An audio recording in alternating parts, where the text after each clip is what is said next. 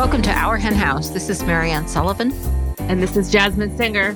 And on this week's show, we have a very special interview. Rachel Krantz is an incredibly accomplished writer and journalist. And she is the author of the brand new book. It's actually not even out yet as we record this Open, an uncensored memoir of love, liberation, and non monogamy. And that's going to be available on January 25th. And she's also just happens to be a passionate and accomplished animal rights advocate.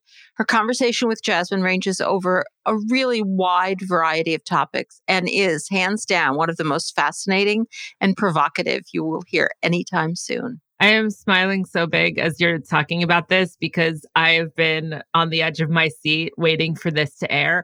I actually had the opportunity to do this interview in person with Rachel. And as you mentioned, it is a very different type of interview for us, but it is one that I love doing and one that I, as a listener, love listening to. So I am curious how all of you like it. And I'd love to hear from you about it. But it reminds me a little bit of the interview I gave to Evanna Lynch that aired in December last month regarding her new book, which is also a memoir. So both Evie and Rachel have that in common, and I have that in common with them too. And the the similarity between all three of our memoirs is that it isn't exactly a memoir about veganism.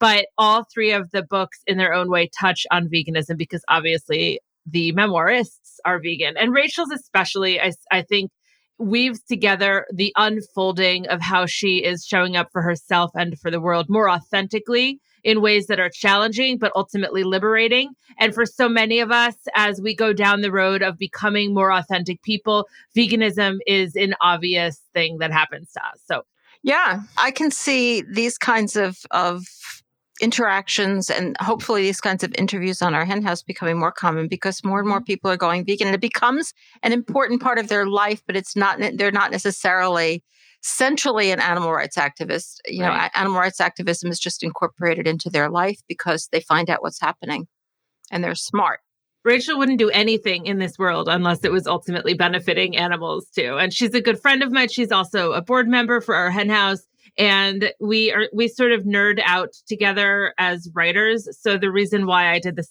in person with her is because she brought herself on a little to a writing cabin in Vermont, and I came out for a couple days a few months back. And I, I was like oh, we have to do this interview in person. And we just it, it, we had so much fun and I, i'm really really excited for everyone to hear it. And on this week's flock bonus segment i will also be continuing my conversation with the brilliant Rachel Krantz. If you are a Flock member, you will get a link to the bonus segment in your email on the Tuesday after this podcast episode goes up, or you can always find it on the Flock Facebook group. And if you're not a member of the Flock and you can afford it, you can join for $10 a month at ourhenhouse.org slash donate. We have a lot of Flock perks that we offer. Yeah. Being a Flock member of our hen house is a very big deal. I won't deny it. So People are probably putting it on their resumes. I wouldn't be oh at all surprised. God. Okay, okay. Well, if you are a Flock member, please join us for our Flock First Friday Zoom calls, which are once a month on the first Friday of the month at 4 p.m. Eastern. That's 8 p.m. Greenwich Mean Time. And we have some very inspiring guests and some excellent conversations about activism, and about life in general. So if you're a member, check out the Flock Facebook group for updates or write to us at info at ourhenhouse.org. And you can also set up one-on-one conversations with Jasmine. Yeah, those are going really well. I've been I've been really enjoying it. We have so many new Flock members. Our last Flock Friday Zoom call, which are generally uh, like an intimate, small little slice of our Flock members as a whole, had like 50 people there. So it was so fun, and I was so nervous. like we had a recent guest. We had Crystal Heath there. And so she's a vet. Of course, you've heard her podcast interview with Mariann. It, it was just so cool to have the opportunity to like just have that conversation with her in real time. Speaking of mentions about veganism, that was such a bad segue. But anyway, speaking of that, you I, are I the wanted... mistress of bad segues. No, so, I am not. So I beg your pardon. Bravo. I am no, the mistress right, I didn't, of creative I didn't segues. Mean, I didn't mean that in a negative way. I meant difficult segues. You make you, you make completely non segues sound like they're sort of segues. All right, that I will that I will take. I appreciate you making amends to me in, in real time. Anyway, so we've talked before about like vegan mentions here and there. I, have certainly told you about the ones on Star Trek that I hear on the Conners. But I was watching Queer Eye. There's a new season of Queer Eye, and I almost always just fast forward through the cooking segment with oh, Anthony. Anthony, Anthony with this yeah. like, ridiculous cooking segment it's that always, like almost virtually always features dead animals or their oh, secretions, yeah. and and is is like you know like a grilled cheese sandwich or something. It's like, yeah, yeah. So I want to tell you about like two back to back episodes that I saw, uh, and and so the first one is that instead of focusing on a person in the in the latest season, there is an episode where the guys the I should say the the fab the Fab Five because I know that Jonathan Van Ness actually doesn't identify as a guy. The the Fab Five that brings up an interesting topic because the, I use the word guy frequently as a, a gender neutral kind of term. Hey guys. Yeah, no, I do. I do that too. I think interesting. I, I, I never kind of thought of that. No, I have a friend who hates that. She thinks it's like super anti-feminist, and I get that. But uh, like, hey guys, to me is different than saying the guys on the show. So that's why I made that. Yeah, little... no, I, I I hear you. Anyway, so the Fab Five went into a school in Texas, like a high school, and they helped this prom committee put together a prom. And one of the components, uh, you know, these kids were very uh, impacted in all the worst ways by COVID. And, you know, it was a very heartfelt episode. I was super grouchy at the beginning, like, I don't want to watch this. And then I was like weeping two minutes later. So, anyway, there was this food scene where they're trying to figure out what food to make. And the, one of the kids on the prom committee is like, well, we have to have a vegan option. And Anthony goes. Oh, see, look how selfless you are. Like, you just want to make sure the vegans have an option. Like, that is just so wonderful. You are such a wonderful person. Like, his reaction to this kid saying what I think is very obvious and what I think the kid thought was very obvious was so over the top. And it went on and on and on and on and on. And didn't have anything to do with him being selfless because he cared about animals. He just cared about kids who want to be vegan. yeah, that's ridiculous. He's an idiot. I have to say, I didn't watch this episode because I watched the first two episodes of the season over Ear House, and I'm just completely over it. That show, it just goes on and on and on. It's the same thing every week. It's like, all right, all right, I get it.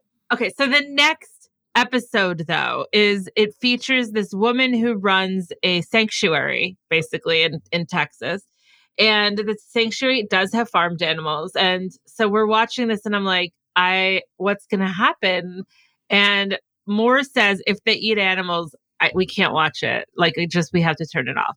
It would be too upsetting. So, like, within the first five minutes, Anthony says, So, do you, do you follow a plant-based diet and then and then before he lets her answer he goes because it seems to me that more and more people are like moving in that direction in fact i think we're all moving in that direction and whether we're just plant-based at home or just going fully plant-based and i was like what crack has he been smoking?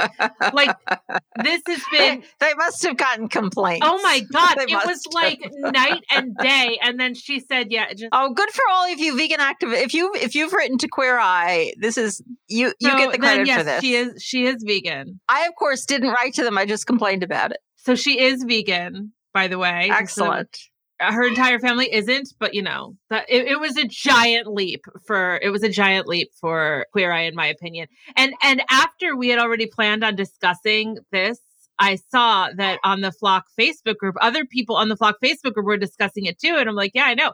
We keep saying there's vegan mentions of, of everything. And I really think things are are changing. Like from the vegan mentions a few years ago were so much more hostile than they are now. Well, I mean, there it does seem they come up all the time and kind of randomly and really not heavily discussed. But I am actually watching because I watch very peculiar television. I am watching a, a show from Australia. I love Australian television. Uh, thank you, everybody listening who's from Australia. You have great TV. Uh, from the 2000s, I think.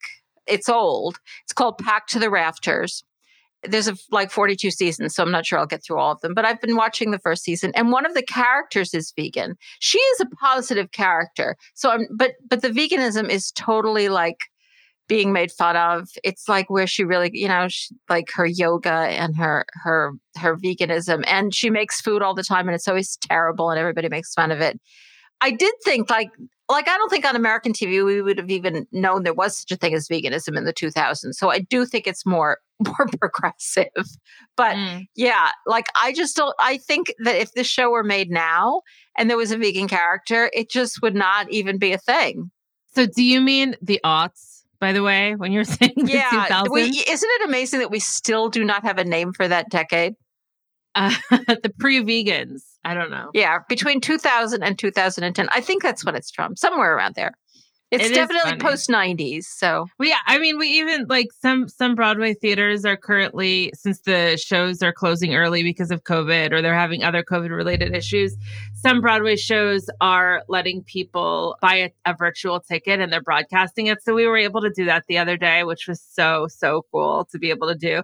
And even in this like play, there's like this like vegan mention. It's it's literally everywhere. I think we've made it. I think we're there. I think we are at the beginning of the tipping point.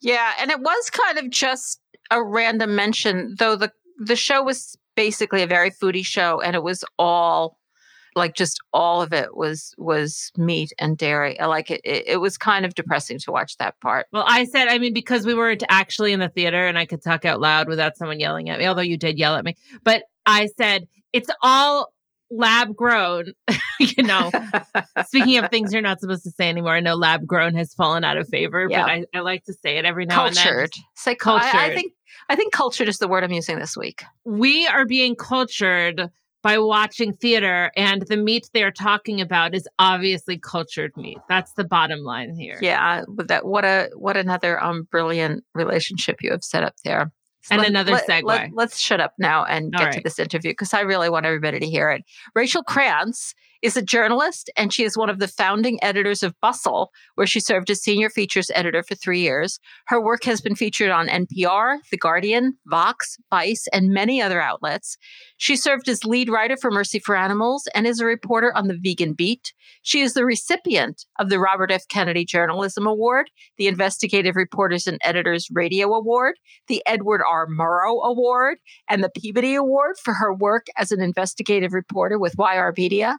She is also a member, get this, of the board of directors of Our Hen House. and she will be joining Jasmine right after this. Hi, everyone. Jasmine here. As you know, one of our main goals of Our Hen House is to provide inspiration and helpful resources to caring people like you who want to join us in changing the world for animals. Well, we've got one for you. The start of the new year is the perfect time to encourage your vegan curious friends and family to give plant based eating a try. We invite you to share with them through Veganuary. Let your loved ones know that there's never been a more important time to try a plant based diet for the planet, for the animals, and for yourself. Anyone can sign up today to get free recipes, tips, and goodies. Yeah, that's right, it's totally free. So check out veganuary.com. That's V E G A N U A R Y.com and share it freely. Join also so that you could support them on their wonderful journey to change the world for animals. You can also share on social media with the tag at Veganuary. Let's make 2022 the year of positive change for animals. Welcome back to our henhouse, Rachel. Oh, thanks so much for having me back, Jazz. I'm so excited. I've been excited about this for a long time. And I know I say that a lot, but I really, really mean it so big. I'm so completely thrilled that you have agreed to chat with me about your new memoir, Open an uncensored memoir of love, liberation, and non monogamy. And if you're listening to this and are wondering if this is still the animal rights podcast you tuned into, I assure you it is.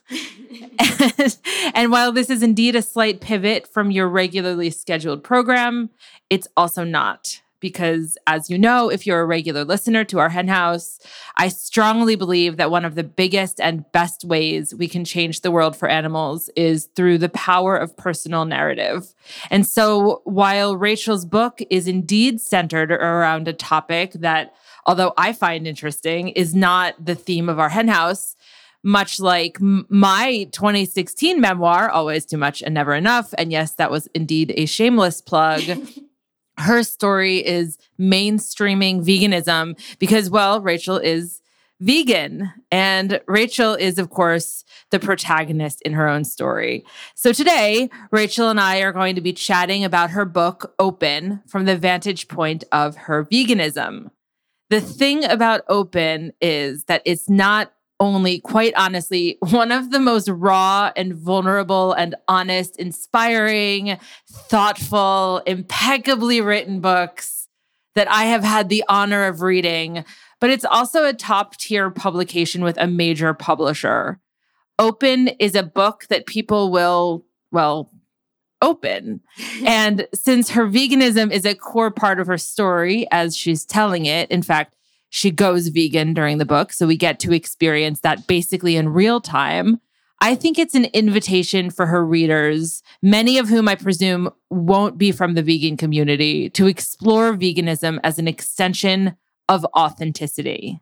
Because Rachel, authenticity is the name of the game here. When you say, though it's a book about your journey into the complicated world of polyamory, it's really about a young woman discovering who she is. Yes, absolutely. And Jasmine, thank you so much just for having me on here to talk about this. It really means so much to me and your kind words. It's just like, ah, I'm I'm a little bit choked up hearing and I, I just really appreciate it. Well, I appreciate it and I know that I'm one of the first interviews that you've that you've done and so I feel really honored because I know this book is going to be a big hit and I like was watching the movie in my head while I was reading it. it was super weird because it's your memoir and and I know you so well so I actually was like, "Oh, I remember when that happened." But then I was like, "Oh, what's happening to character Rachel in the book that I'm reading?" And then I was like, "Wait, the movie is playing in my head." Like a lot of things were going on. But I want to get into the vegan aspects of your story and your book. But listen, before we can, let's take a step back because I'm really going in in big here. Can you tell our listeners how you would describe what Open is about? Sure. Yeah. Open is the story of my life from ages 27 to 31 which is for a lot of people like a very formative time. Um, it centers around my primary relationship, which was also my first open relationship. And it was also the relationship that turned me vegetarian and that I became vegan in. And so you see me kind of going through a lot of changes throughout those years, exploring a lot of different things and kind of centering around the question what does liberation mean in all forms, really? What does bodily autonomy mean? And the answer is often very much more gray than I'm expecting in my journey, especially in the realm of the romantic. I guess I didn't properly warn you that people under 40 should be careful about writing memoirs because I did it and now I'm in my 40s and wondering what the hell I did. But here you are, my younger friend, airing your dirty laundry for all to see. How does it feel? It's scary, but I also have less to lose than some people in that I, I was doing this from a oddly young age, coming of age in digital media, working at Bustle, writing a lot of really quickly churned out personal essays, many of which had a lot to do with veganism, which we can talk about later. But I came to look back on that as not exactly regretting it, although some of the pieces I wish I had the right to take down or change. But just kind of regretting how quickly I had to write so many things. It was, you know how it is. It was like within an afternoon, I would write a personal essay that still sometimes is one of the top searched results. And it's like, oh, I wish I had a little more time. So, writing a book for me was an opportunity to slow down and really process things more and to try to you know, continue living life on the record in a way that's hopefully going to be beneficial more than harmful mm-hmm. to other people. But you see me really grappling with that throughout the book, knowing that it'll remain frozen at this moment in print of, you know, however I could best explain it at the moment I, the book is finally turned in for its last round of edits, but knowing that by the time it's out in the world, like now that I'll have evolved beyond that and that there will be things that prove naive or that I'll also change my mind about or be proven ignorant about. And all I can do is really like mitigate against that and try to tell the truth of where I'm at the best I can. And I should note that I got that anecdote about uh, writing memoirs under 40 from the New York Times, from this New York Times article I read once about how people under 40 will inevitably say too much. So I just think it's comical because I remember reading that and chuckling, like, yeah. but Rachel, you say a lot in your memoir. But harkening back to what I said when I was introducing you a few minutes ago about how personal narrative can be an important vegan ingredient in social change, tell our listeners a little bit about the importance of putting aside our egos or self consciousness in the interest of getting across an important message. I think that my time working at Bustle when I started writing about veganism from a personal angle, I saw how much it was resonating with people and just getting clicked on and shared. And then when I went on to work at Mercy for Animals, I continued to write and help edit and disseminate personal narratives around veganism and and saw once again how yes writing articles that were more informational that would you know search well in google also very important. But personal narrative that's how we communicate as humans you know? That's what makes such a huge emotional impact. And and probably at this point even more than books it's it's tv and movies that really have the capacity to change culture. And we we look at the gay rights movement for example and how important having media depictions of queer people who have always existed but you know for them to be characters on TV that are beloved was really important to gaining certain rights. So i think that when it comes to veganism obviously people are so defensive. There's so much cognitive dissonance. Vegans in pop culture are often just kind of the brunt of a joke. And then we understandably are trying to advocate for the animals and perhaps overcorrect. And i was a huge perpetrator of this of when i first went vegan. I was just so excited. I did feel a lot of health benefits. And so i was just writing a bunch of pieces on bustle about you know, how it fixed my digestion and like even how it, you know, solved my body image issues, which talk about regret. Oh my God, I wish I could take that one down. So I felt like I had to address that a lot in retrospect in the book, which we can talk about later. But, you know, that's all to say, like, I think that at first, the first impulse when you go vegan, you're so excited, you just kind of want to like depict it as this perfect thing. And then the longer you're sitting with it, you're like, oh, I'm still here with all my issues. And also, this is really difficult sometimes. So I think that having just more complex vegan characters and narratives and, and telling our stories, if we're writers or producers of TV or movies, writing complex, flawed vegan characters is so important because everyone thinks we're just like trying to be perfect with sticks up our asses anyway. And it's like, nah, let's let's show that we're flawed human beings who also struggle in our relationships and do fun things and that this is not necessarily like a lifestyle of abstinence and and purity that we're just like you you know? That that's actually a very important message to spread so that people can imagine oh okay maybe being vegan is is part of this overall um, lifestyle of openness and connectedness and progressivism. I love that. It's not just about, you know, books about veganism or books where the veganism of the main character is the main point, but it's just books that have vegan characters or movies that have vegan characters. And that's how we normalize it. So before we get into the Rachel, the new vegan who stars in Open, let's talk about your career so that we can contextualize your work for our listeners who might not have heard of you. And you already started doing that You've joined me in the past on our henhouse to talk about media and animal rights, including how to pitch mainstream media animal rights stories and how to embed veganism in your articles. Can you give our listeners the elevator speech about your history working in media specifically, not necessarily vegan media? Yeah, sure. So, I mean, the short version is I I started with YR media in radio when I was in high school and then throughout college, and was able to work on some really intense radio pieces and investigations that I was lucky got me a lot of awards and attention, but kind of made me realize by the time I graduated college that that sort of investigative reporting was not quite for me that I had a deep interest in diving deep into topics and being a reporter, but wanted to focus on the personal, being political.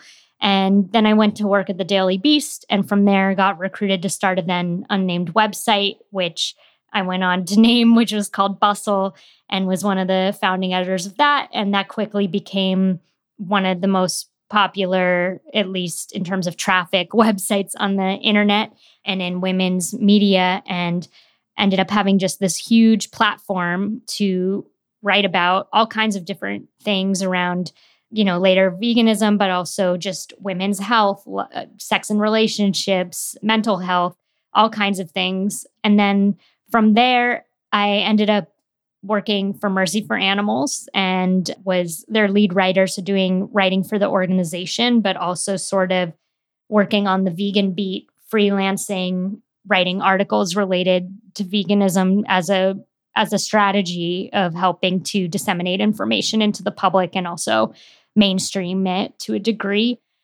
And then I very hesitantly left that job so that I could write this book. And you just sort of glossed over the awards. I just I have them here in my notes. So you were the recipient of the Peabody Award, the Robert F. Kennedy Center for Justice and Human Rights International Radio Award, the Investigative Reporters and Editors Radio Award, and the Edward R. Murrow Award for your work as an investigative reporter with YR Media. That's that's quite impressive, especially to think that you did all of this in your 20s and in fact a lot of it in your early 20s or or maybe even earlier now that you're saying that. Now, do you remember that call when we first connected? I do. I do. And it's like, what a argument for reaching out to people you admire because I had read your memoir and, you know, listened to our hen house and seen your writing on Veg News. And I was just like, oh, she probably won't have time to talk to me. But I was at the time thinking of making the transition from, you know, working for for profit media to working for Mercy for Animals or some other vegan uh, nonprofit. And you were kind enough to talk with me about your journey, and we just hit it off. And you were moving to LA, which was great luck for me, and our friendship mm-hmm. developed from there. And I feel so lucky that I connected to you and that you reciprocated. And for everyone who's a fan of Jasmine listening to this, just so you know, being her one of her best friends is as awesome as you think it is. Like she's incredibly busy, but she will always pick up the phone. Like if you're in crisis somehow, like even if it's like I have 10 minutes, but yes, tell me what's happening with your personal life drama or with whatever it is. And is just such a solid friend. So definitely reach out to your idols. Oh my God. Jesus Christ. Well, thank you. For those of you tuning in, I was the senior editor at Veg News. I got the call, which I took from a friend's car in the parking lot because for some reason someone decided having open concept offices was a good idea. And uh, there was never any privacy. And then it was you on the other end, Rachel. And as I recall, you were reaching out because you'd been working in feminist media and mainstream media, and you wanted advice on shifting into animal rights work full time. I kind of remember giving you advice, but also wondering why you'd want to step down from a mainstream friendly job where you could get animal rights stuff into the zeitgeist in a way that so many vegans who work in the movement wish we could. So, despite my advising you to stay in mainstream media, you joined us on the animal rights side of the fence. What was that career shift like? Oh, it was great. I mean, I was so much happier. I think Mercy for Animals was a great place to work. You know, it was remote, which I was so much happier with. My boss, who I worked with, uh, Kenny Torrella, who's now an editor at Vox, was just amazing and so collaborative. And, you know, I was able to really work with them to do what they needed in terms of writing at the organization, but also they were really open to new ideas in terms of, okay, it's basically impossible or very difficult to make a living as a freelancer these days on the vegan beat or on any beat. But I was like, I saw how these articles were searching well, people were clicking on them. I think editors would want more of this content. They just don't have people to assign it to anymore. And there's probably not that many people pitching high quality stuff. So MFA was very open to me using my time at work often to work on those articles. And sometimes, or often, those would plug Mercy for Animals in a creative way or interview a source from Mercy for Animals, but that we kind of were doing some innovative stuff in terms of you don't need all press to be like directly a press release promoting your organization. You can be much smarter about what you're pitching and pitch an article that's much broader. For example, I did one for Vox that was really took a lot of research and help and collaboration on on what all the labels actually mean which is very little in terms of like grass fed and humane and certified and and we just broke it down in an incredibly factual way that took a while that I would never have probably done on my own and one of the sources in it was from Mercy for Animals but there was other people too you know and and now that's like when people are Googling, what does any of those terms mean? That's the first result that comes up is a factual breakdown of like, pretty much much less than you think, if anything at all. And so I think that kind of work has tremendous potential reach and value in terms of educating the public because especially a few years ago you were googling so many questions and it would just be from a speciesist point of view that an answer is coming up or it'd be like a vegan blog and it's not particularly well researched or it's not linked to credible studies and stuff like that so to create really high quality content, which now sentient media is really at the forefront of that, which we're both on the advisory board for is so important. And that article that you just referenced was so helpful when I wrote Fabulous Vegan, when I was on the labeling chapter and I was just Googling around and I actually didn't at first notice that you wrote it. And then I'm like, you know, like, oh my God, this is in, oh, it's Rachel. so we get into a lot of this on the last interview you did with me on our hen house. And not to distract myself from your new book, I do strongly urge listeners to listen to that episode with Rachel. That's episode 476, and it's a great one. So, switching gears back to open, and for those listeners who will read it, please note there might be some spoilers here, but we'll keep them to a minimum. Let's talk about how your veganism plays a role in your character development throughout this book. And by character development, I mean the development of Rachel, of you. So that's weird. Is that weird? yeah, but I'm I'm used to it now, you know.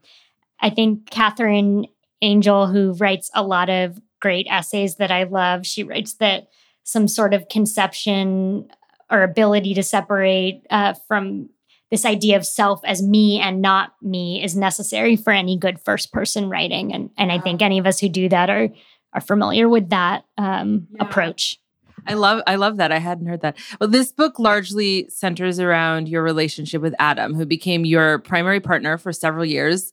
And okay, so I feel like I have this wrong. Was Adam vegan first or were you? No, he was vegetarian when I met him and I and I kind of bring this up very early on in the book is one of the examples of the ways veganism and vegetarianism is just part of the story, but is also kind of woven in seamlessly. That on our first date, he asked me, So, why do you eat animals? And I was like, Oh, well, I don't that much, you know, just some some tuna and some turkey bacon, you know, it was whatever. and I was like, oh, here we go. You know, I was very defensive and had almost nearly discounted his profile because he was vegetarian because I had dated a vegan a few years before and it was the only relationship where I felt even like mildly strung along with. And so I left with a prejudice that men who care about animals must not care about women. And he just asked me that straight up and and I was like defensive and then he was like, "Well, okay, but do you feel like you have a moral right to like consume another life for your pleasure when you don't need to? And I was just like, I guess not when you put it like that. And he just kind of asked gently, Well, so why do you do it then? And I said, I don't know, maybe I won't anymore.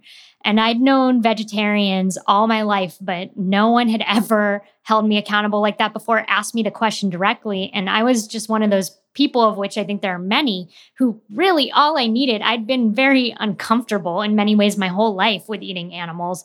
I just needed that that littlest of mm. pushes or mirrors held up to stop. And I just stopped that day, um, which I guess is kind of unusual, but also I don't think actually totally unusual. So, yeah, it was important to me to include that anecdote from a storytelling perspective, but also from an advocacy perspective. I was like, I'm going to pay that forward by asking the reader who's not thinking they're read, picking up a book about veganism or vegetarianism, they're going to be posed that same question just by reading the scene, you know, and and hopefully at least one person stops eating animals as a result.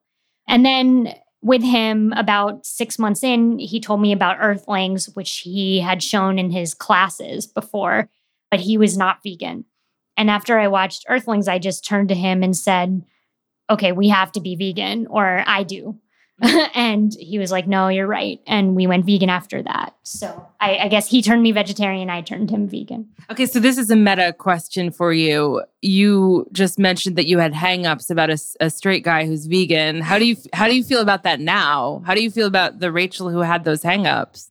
Oh, well, I understand why she did. I would say that I included that line in the book to kind of make it clear I too had that prejudice, that defensiveness, so that the reader who's not vegan or vegetarian can relate to me more as I transition. And also because I think it's just true and kind of funny. But I definitely hesitated about including that line because I was like, oh no, what if I end up just like reinforcing that for certain people? Or they'll be like, yeah, that did prove true or whatever.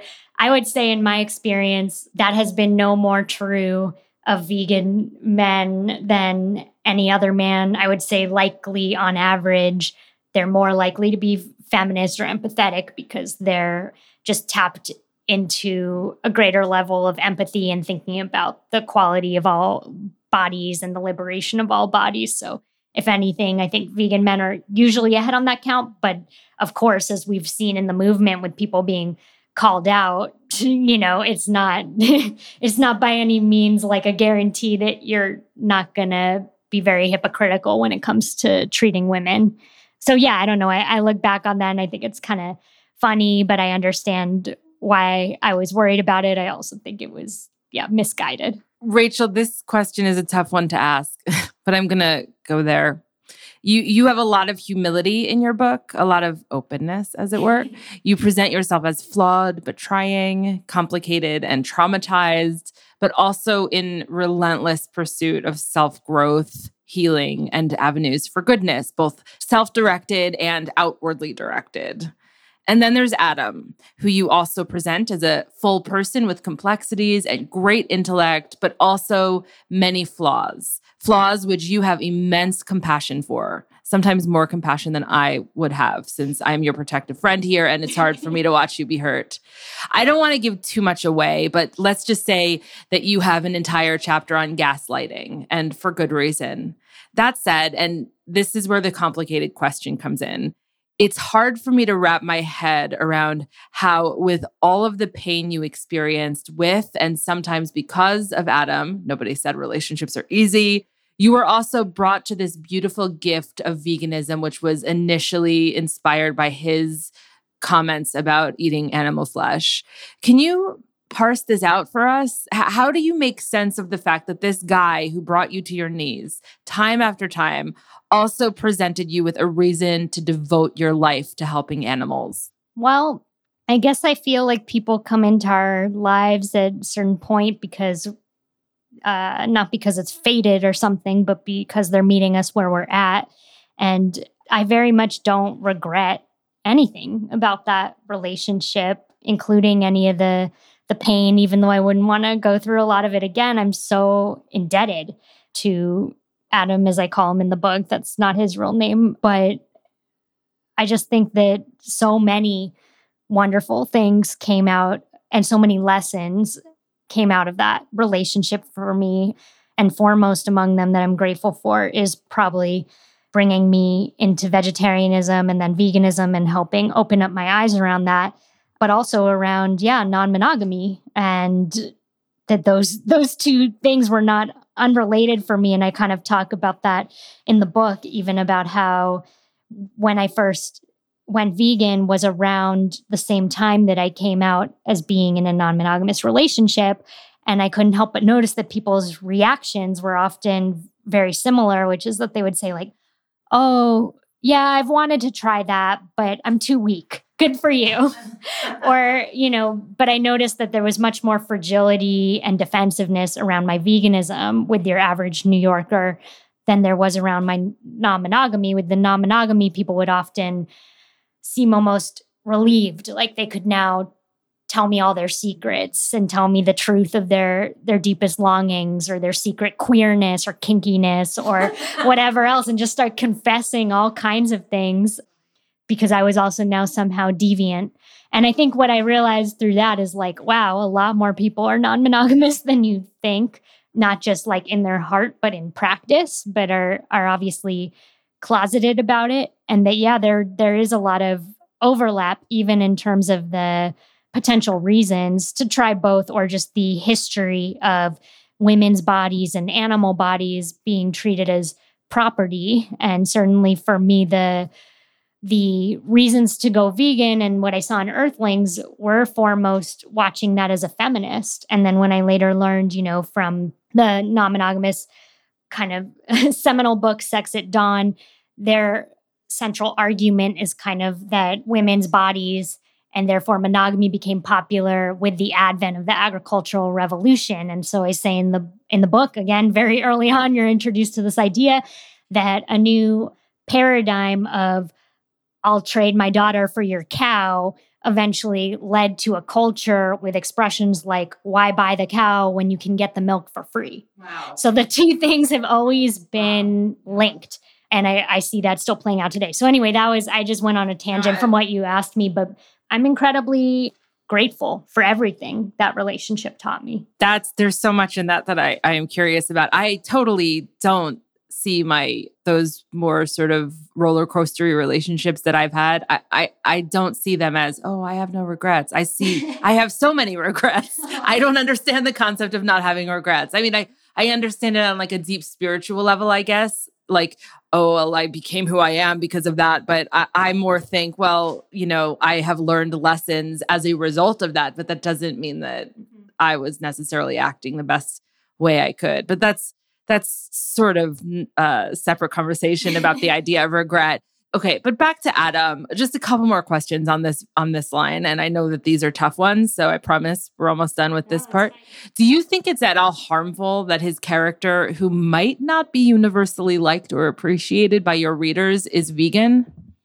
Potentially, but that was the truth of what happened, right? So, and just in the same way of I worry, you know, will it be harmful that I'm talking openly about struggling with an eating disorder as a vegan, even though I make very clear that those tendencies existed before I went vegan. And then I show how they went away for a while after I went vegan and then resurfaced as things in my life were getting more stressful and difficult. But I'm not really interested in whitewashed depictions of anything. I'm interested in truthful ones. And I think that honestly, for any marginalized group, that's uncomfortable, but ultimately more beneficial. And there's again interesting overlaps with non monogamous communities. You know, people who are non monogamous have almost no or no really civil rights. So you can lose your kids, you can lose your job, and it can be totally legal.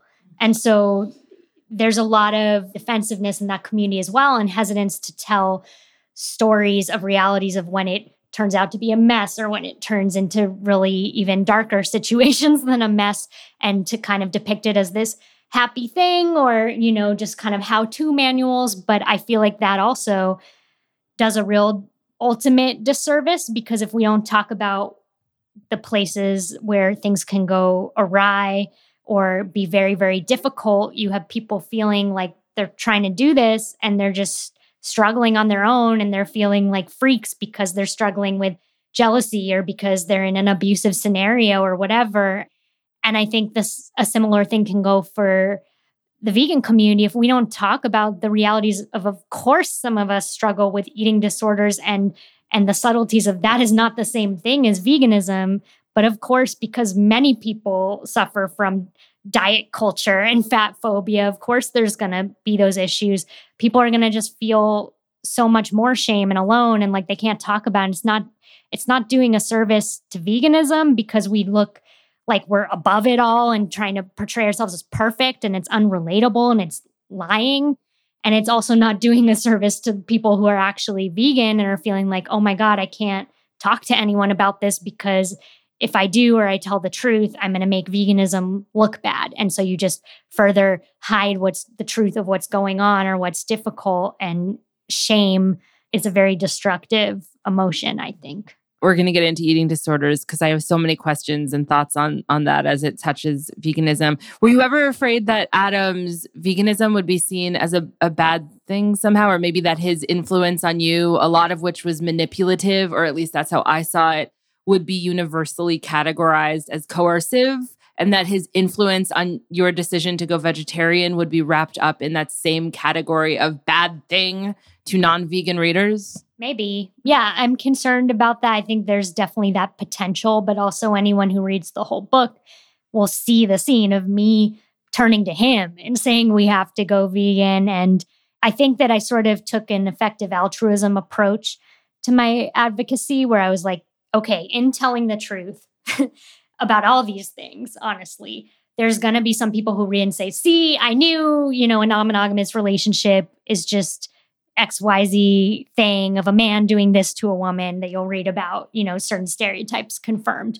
Or I knew veganism was just this or that, you know, and people with it have eating disorders. But I think for every person who reads that, there'll also hopefully be like three who are exposed to all these other complex ideas I'm introducing and who are relating to me and who are being exposed to vegan arguments who would never pick up a book about veganism. I think I also realized in my advocacy that I was sort of operating almost at peak in terms of like perfect job. They're letting me freelance on the vegan beat. I'm publishing in these big outlets that are ranked high in search, making a difference that way. But also just knowing the reality of like how many people are actually reading on the internet versus what is the potential impact of if I am lucky and this book hits in any way or is mm-hmm. knock on wood developed into a TV show or movie and it reaches far more people that way than any book would. Right. What is the potential impact of just having a vegan character that's that popular and complex and sexy and all these things out there and also the subsequent platform that it might give me because anything I write about is always going to have veganism woven into it because that's part of the whole point. It's part of just like how I approach life now, the same way that anything I write, no matter the topic, is going to have romance and sex woven into it. It's going to have Buddhist thought woven into it. It's going to have anti racist right. ideas woven into it. It's just part of how I see the world and look to continue evolving. So I sort of just feel like, yes, that's inevitable. There'll be some harm, but hopefully what I'm gambling on is that there's some success that gives me more of a platform to talk about these issues if, than it would if I just stuck to writing about veganism, like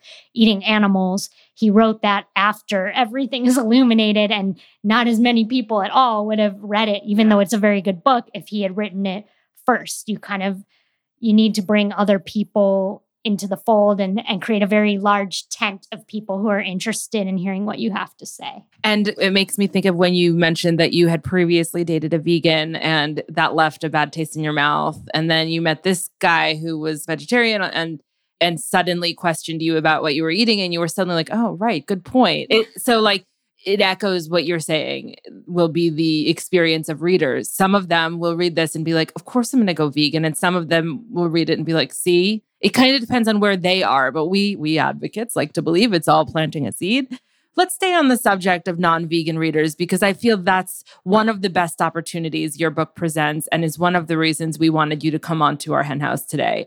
Despite my last question, I think your book presents a tremendous amount of intrigue for your readers to join you on the plant side because your memoir is such a beautiful depiction of a young woman coming of age, finding herself, her truths, and letting go of toxicity relentlessly and ultimately with grace. So it's the things that stick that you hold on to that wind up being representative of your true, whole, authentic self.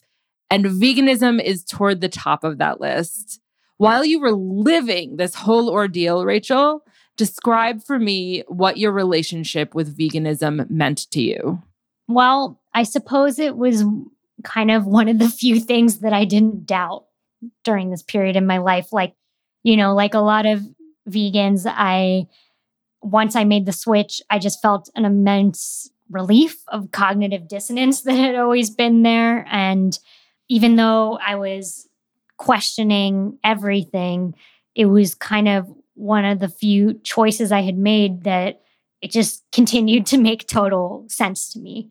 And so even though I was struggling with, you know, maybe the most skillful ways to talk about it in my writing or with still body image issues, the veganism itself as a lifestyle and a way to continue living provided a structure that I really needed and, and a sort of empowering message to myself every day of like, there's so much that's not under my control or that I feel increasingly powerless over or confused about. And this is not one of them. It just kept being something every day that that made sense that only had positive benefits for me, really. So, do you secretly, or maybe not so secretly, want your readers to go vegan from reading this? Yeah, that would be great. I think that would be awesome, or at least to plant the seed and to certainly maybe examine some of their own biases around around veganism and to just have a different idea of like, oh, okay, this is not just nothing wrong with straight edge vegans, a lot of respect to them, but also here's this character who's doing all kinds of very adventurous things and is, you know, like smoking too much weed and all of that. And she's also vegan. So this is clearly not just about like, you know, a lifestyle of purity and abstinence at all. So, yeah. Open is a story about a woman who is exploring her sexuality and relationship style in ways that most people are afraid to do. For you, this took the shape of polyamory. Your story gave us a front row seat to intimate conversations with your partners and friends, including men and women and those who are trans and non binary. It took us to sex clubs and swinger resorts and even to your therapy sessions. And since at the core of that is a young woman who was concurrently coming to terms with her own inner demons, food and body image played a strong role in your book. So I'd like to talk about that with you, Rachel. So many of us, especially women and those in the LGBTQ plus communities, can relate to struggling with food and body image, especially when we were young. And like so many of us, including you, you struggled with disordered eating. Before we chat about how this touches on your veganism, can you tell us a little bit about how that disordered eating played out for you? Sure. Yeah. And I, am glad you also mentioned that, especially for those of us who are queer, that we struggle with this. Something I didn't realize until researching for this book is that queer women are twice as likely to suffer from eating disorders as straight women. And that is not as well known a fact as it should be at all. And yeah, along with a bunch of other things about bisexual women in particular being at a higher risk of substance abuse, mental health issues, and sexual assault higher than gay or straight populations. And that's not talked about nearly enough anyway. But anyway, for me, I'd been thin and formed a lot of self image around being thin until my early 20s. I gained a little weight and was probably just not thin for the first time and found this kind of unacceptable and ended up going gluten free. This was before I was vegetarian or vegan, obviously, and just began much more of a sort of orthorexic binge exercise, exercise kind of cycle of just thinking about food way more than I wanted to, feeling like I was deprived, feeling like I had to keep my weight in a very narrow range in order to be attractive, an incredibly narrow range, really. And it would just kind of go through ups and downs. And then when I met Adam, I was kind of still there a little bit. And when we fell in love, and he was just an amazing cook, and I was eating vegetarian, I, for several years, and then especially after we went vegan, I was like, oh, I cured myself. Like I, you know, like I really wasn't worried about it anymore. I wasn't thinking about it at all. And I was just feeling so good in my body. But, you know, also had like flat abs and all this stuff because I was still exercising a fair amount and eating a pretty whole foods plant based diet.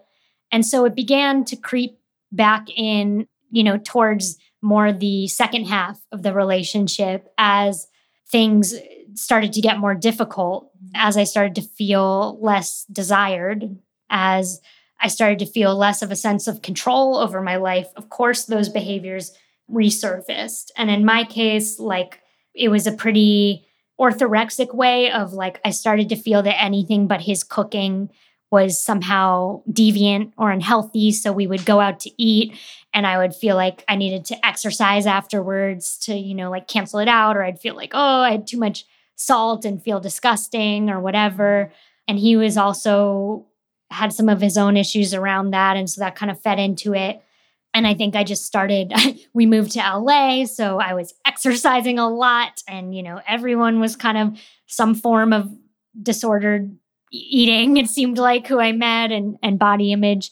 And I, I think that I started having more shame around it because I was like, oh my God, I've written this stupid shit on the internet that's going to live forever saying that this that veganism fixed it for me and here I am right back where I started and just feeling so much guilt but also feeling like I couldn't really talk about it because sometimes when I would even google about it is there vegan eating disorder treatments or like people talking about this a lot of times the things I found were quite shaming or or claiming that veganism is an eating disorder. And I knew it wasn't that for me. I knew these tendencies were here long before. If anything, veganism had had made them a lot better for a lot longer and and helped me keep a constant at least greater perspective about what eating could be about more than just my body and whether or not I'm getting fat, but about like, you know, I think I'd written not not just about like what food does to me, but what is done to my food.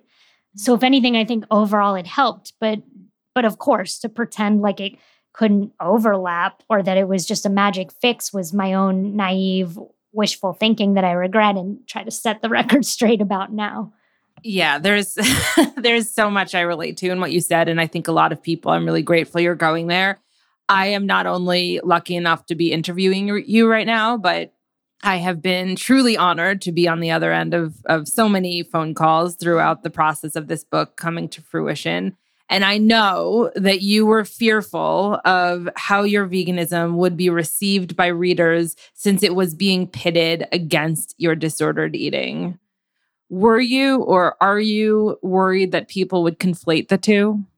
Yeah, I think again, some people will, but I'll have more opportunities to use whatever platform, you know, to be interviewed to hopefully help other people in this situation feel less alone and to clarify that being vegan is not an eating disorder, but of course, like for anyone, just like being an omnivore or whatever, a consumer of flesh is not an eating disorder. Of course, there's going to be people who are omnivores who have eating disorders, obviously, you know, and I think to pretend that people who are vegan would never be susceptible to that strikes many people as an obvious lie and disingenuous because of course we're people who are able to stick to a certain moral code around our food mm-hmm. a certain discipline and of course that's going to be personality types who might be even particularly susceptible to you know projecting other moral values or control onto food in general but like much in the book, there's a lot of shades of gray and and just the same way as I'm showing how a non-monogamous relationship, the central one in many ways is confirming a lot of the negative stereotypes. I'm also depicting all the ways it's subverted them and and hopefully showing the beautiful things about it and the complex things about it and showing other people who are practicing in a different way. So yeah, I'm just not interested anymore in in whitewashing anything or being dishonest about anything and that doesn't mean my thinking won't continue to evolve or get more complex or ever be wrong mm-hmm. in retrospect but i just i want to help create a culture of less shame around any of these issues because it's just not it's not helping anyone. I want to go back to something you touched on before regarding eating disorder treatment. I just this is somewhat of an aside, but interesting place to put it. I got an email from a friend recently who was very taken aback by a description of an eating disorder clinic. And so I'm just going to read you a little bit of it. It says At Alsana, we recognize that vegan clients deserve a safe and welcoming place to begin or continue their recovery journey. For a client with an eating disorder, a commitment to veganism may proceed or intertwine with eating disorder behaviors.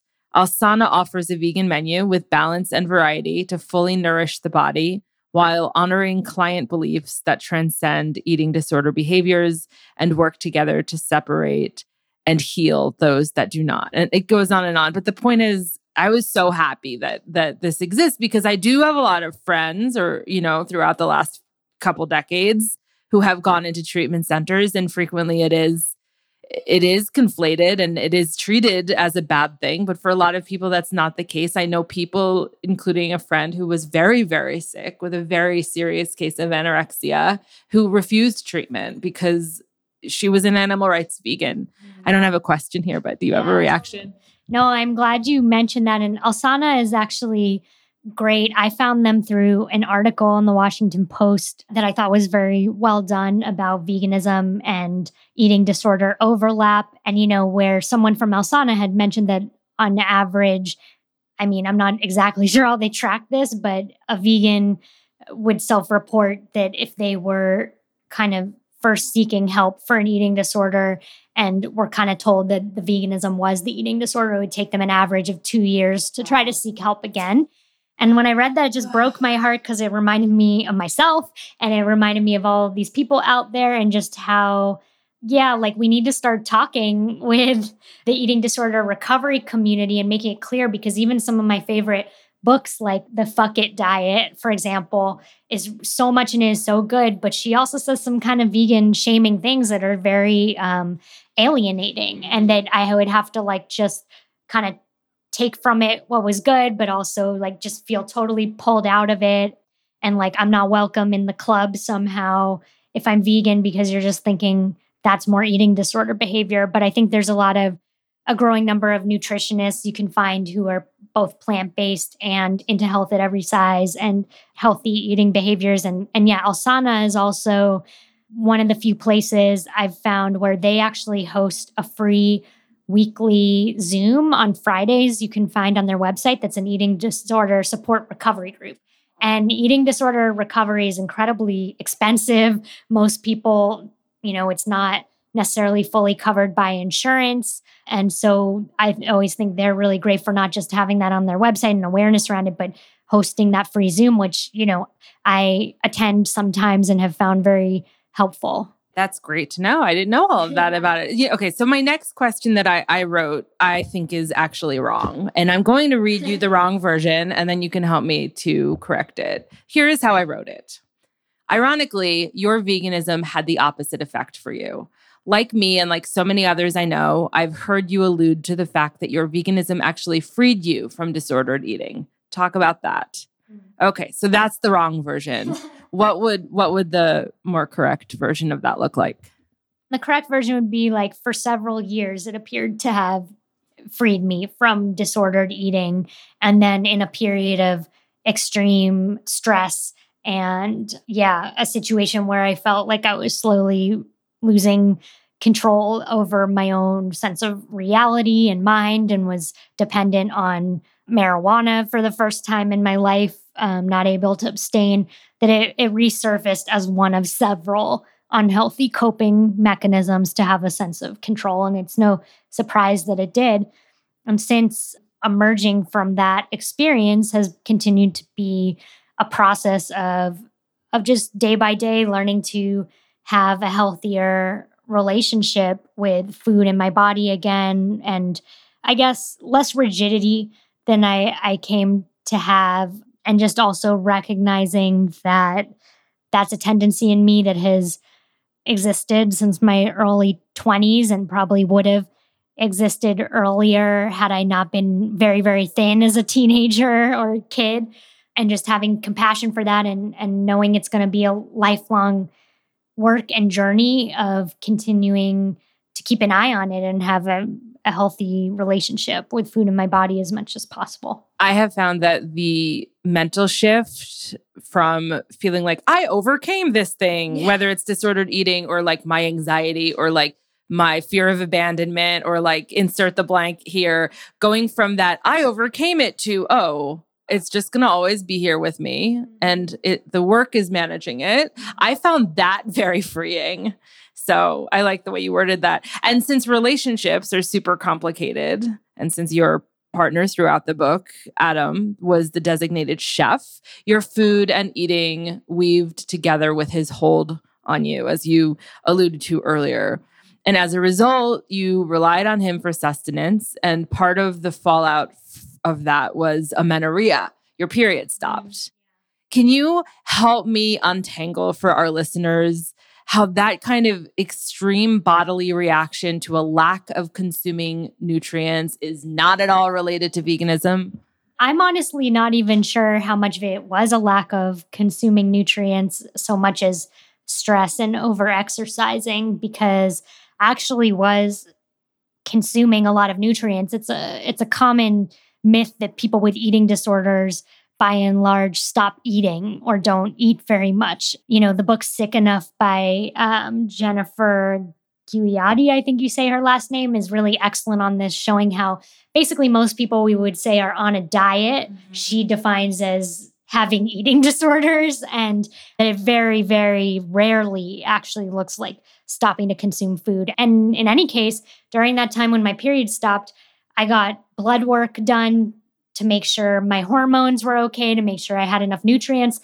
And my blood work came back not only normal, but incredibly healthy. And I was, I weighed less than I probably had since I was 15. And yet my blood work was perfect. And that's something she talks about in her book is like a lot of the time people with disordered eating, their blood work comes back normal or even healthy. And the doctor was like, wow, you have perfect cholesterol. And I was like, thanks, I'm vegan. And he was like, oh, that makes sense. That's good.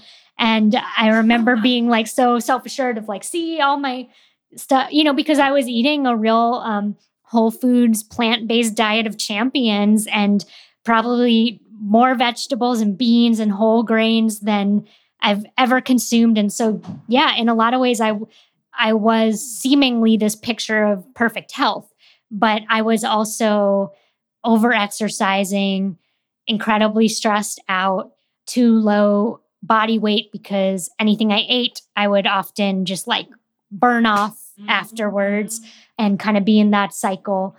So I I don't know. I think that in some ways I was I was healthy, in other ways my body was sending a very clear message of like something is not right here. I th- there's not a question in in this, but I you just made me remember that I I lost a a friend to I mean not she didn't die, but she she stopped being vegan because of exactly what you just like exactly what you just described and her period stopped and all of her blood work showed that it was great and she was great and she just was so freaked out by the fact that her period stopped that you know she started eating animal products again. This was like an animal, you know, an animal rights informed person. So I don't know. It's just very sad. And I want to be clear that I think that the way you approached this particular subject in your book was brave and honest. And in fact, this is a spoiler alert. So I'll, I'll speak in some generalities, but there came a time when you started to nourish yourself and your period returned. Mm-hmm. What does that signify to you? I think I had some line that ended up getting cut in the book of like, something to the effect of mother nature's one honest bitch you know like like she does not lie. Especially like in my case i'll be amazed at how in times of stress or i'm in a particularly weird dynamic with someone all of a sudden my period will come out of nowhere be triggered by by stress or disappear out of nowhere you know like i seem to have a very like sensitive response to that especially since i'm not on hormonal birth control. And so, yeah, there it's not controlled. It's very much the external factors are having a big impact. So I guess what that all taught me is just to really listen to those signals. You know, if something like your period is disappearing for six months at a time or more, even if your blood work is coming back perfectly normal, what is happening in your life emotionally that's making that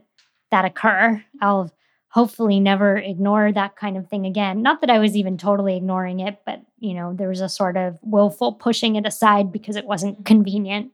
Yeah, our bodies have, I mean, I don't want to get too woo and too off subject from what our hen house is about, but our bodies have so many, there's so many things that our bodies tell us. And for you, it might have to do with your period coming or going or whatever. And for me, it might have to do with my skin breaking out mm-hmm. or like whatever our thing is. It's like, okay, there's some message here for us. Let's let's stop so tell me before we get off this subject, last question on this subject, tell me about your relationship with your body and food now, like today.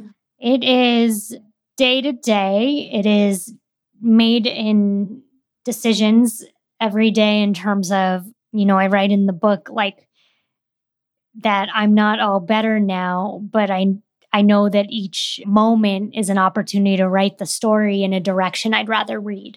And so, you know, I really love baking and always have and did a lot of baking over the pandemic, especially and returned to the joy of that and the therapeutic nature of that. And I'm lucky to have a primary partner now who really enjoys my baking and who I was able to share that with. And and for me, like it was really nourishing to be working, writing on this book, returning to these often dark moments or memories of what it was like to deny myself a cookie and then feel myself, you know, kind of triggered by that memory and emerge from the writing and be like, okay, I'm going to go bake something. And just the way it would really calm me and was an important part of my mental health and writing practice, honestly. And I would kind of process in the kneading of the dough and the stirring things the trauma I was just revisiting. Mm-hmm.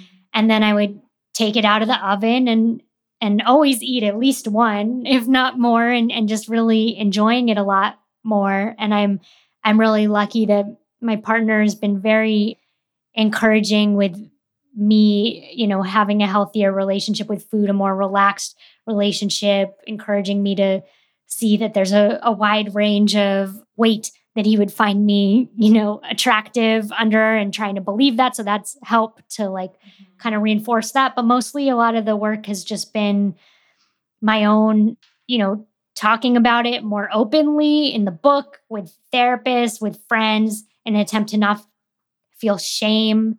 It's been just making those decisions every day to be a little less rigid and to um, eat the cookies and not feel like I need to necessarily exercise right after and to just have compassion if that impulse arises afterwards or if I feel afraid because you know my body is changing as it will continue to throughout my life and a desire to control that to really examine what's behind that desire to control. And and for me it's really to examine that is to examine my own relationship with impermanence with death with decay, with aging, and all of that. And just, I think that with any of those controlling behaviors, it's really about a fundamental discomfort with the fact that we can't control that that our body's going to change no matter what we do. Um, and it's if we're lucky enough, it's going to grow old and then it will die. And so, like, how can I have a re- healthy relationship with that reality going forward? Is I think always going to be a major theme in my work you just made me think of an interview we had on uh, several months back at this point of this airing with Isa Leshko, who wrote a book called Allowed to Grow Old. And it was, it's a photography book and it's just about animals who are allowed to grow old. And I love the turn of phrase, allowed to grow old. And it, it, it just made me think of what you said here because we as animal advocates frequently have so much compassion and empathy and, and, you know, adoration for animals and yet we do not extend it back to ourselves. So, like the thought of allowed to grow old, it's powerful to think of it in terms of farmed animals. It's also powerful to think of it in terms of us, like also animals. Yes, I love that. And it makes me think of I just saw the other day someone sharing a quote from the late Carrie Fisher where she says, men don't age more gracefully, they're just allowed to age. and that's really true and something I really am trying to remember um, of just like, yeah, this idea that men age more gracefully and that it's somehow uh, we believe that because they're biologically fertile for longer and that there's some sort of explanation to that. That a lot of those theories, that sort of evolutionary biology explanation, has been historically used to explain patriarchy, used to explain uh, monogamy, used to explain, you know, dominating animals' bodies. And so, really, again, these things have always been connected, especially in the ways female human bodies have been co opted or desire to control their reproduction. And we see how so much of animal agriculture is based on the exploitation of of female reproductive systems and the controlling of it we we can't um you know those of us who have those parts whether we identify as women or not we can't like exempt ourselves or we should not exempt ourselves from that same desire for liberation or comp- self-compassion really. And when we're speaking about body positivity and we're extending that to ourselves we're really talking about the the liberation of a an oppressive mindset. So I think that it makes complete and total sense for anyone who stands for animal rights to be practicing body positivity as a, a revolutionary act. Mm-hmm. It's not actually just about us and our relationship with ourselves. It's about us saying no to this patriarchal mindset. I mean, that's why to me, fighting against anti fat bias is hand in hand with being vegan because they're both about body liberation. I didn't have this question planned, but do you feel like this sort of extension of your authenticity that led you to polyamory, which isn't necessarily going to be the same for everyone, but it led you to polyamory? Do you think that the polyam community might find inspiration in the other areas of your spiritual growth and perhaps be more open minded to veganism? I hope so. Yeah. And I mean, first of all, thank you for being on the forefront of showing how those two things intersect and combating fat phobia as a as such a public vegan is a huge service to all of us. But yeah, I hope that there's polyamorous people who read it and are like, "Oh, okay. I did not know that about like animal agriculture being at the the root of monogamy developing and controlling women's bodies and I, I see that connection now. I will say I, I recently rejoined OKCupid for the first time in I don't know, three years or so. And granted, this is the Bay Area, so this would probably be like the epicenter in many ways of potentially non monogamous vegan people. But I was amazed compared to when I was last on three years ago, how many more people were identifying as vegan that it was showing me. And also, not just vegan, but vegan and non monogamous, how often those two things were overlapping. And of course, I know there's some people listening or who hear that and are like, oh God, like what a stereotype of like the vegan who's also like into free love and is like, you know, it's this kind of I see how some people would not want to be associated with that, but I was heartened of oh wow, our numbers are growing stronger. There's a lot of people who are uh, who are getting it on one level or another, and um, obviously, I don't really care in terms of if people are non-monogamous or not in the same way. I just want them to do what's right for them in a sort of different way than my veganism, where I really do hope that everyone would go in that direction. But um it was interesting to see how much overlap there was and that it seems like it's growing. I mean, not surprisingly, but of course, there's a lot more people than three years ago. Yeah, I can see all of that. One thing that we've discussed recently is that you you're not necessarily saying that being polyamorous is the more, you know, the high taking the higher road because as you pointed out, it can be, but so well, let me stop. You say it in your own words.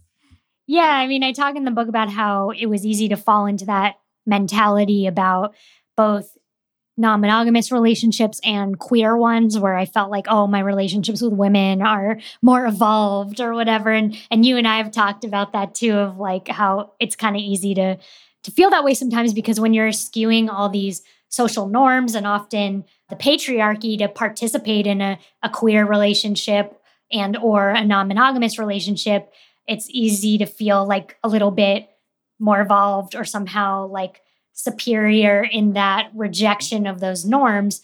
But of course it's also very important to separate the identity from like the behaviors around it because you know memoirs like in the dream house she really talks about her hesitance to talk about abuse in her lesbian relationship because there's this desire to to not talk about it because you don't want to make the community look bad and and you want to kind of yeah because it's it's scary to think you're going to participate in potentially further marginalizing mm-hmm. your already marginalized community but that it really does a disservice to not talk about the truth of what happens to you because of course abuse can happen in any sexual orientation or relationship model. Of course, eating disorders can happen when you follow any sort of diet. Like it's about the behaviors and often the power dynamics that exist within relationships, not so much the models themselves that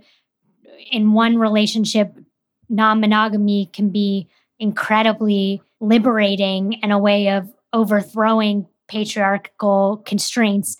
And in another, or maybe even the same one at different times, it can be a way of reinforcing them or mm-hmm. further leading to a sense of kind of counterintuitive entrapment. So you see both those things happening to me over these years. On the one hand, I'm becoming more and more sexually liberated, coming into my queerness, questioning all these things I thought I had to do to arrive at my adult life. On the same token, you see me getting more and more embedded in this very gender normative power dynamic where the woman is the complete submissive and feels kind of trapped, even though she's within a non monogamous relationship. It's also complex. There's so much going on in there.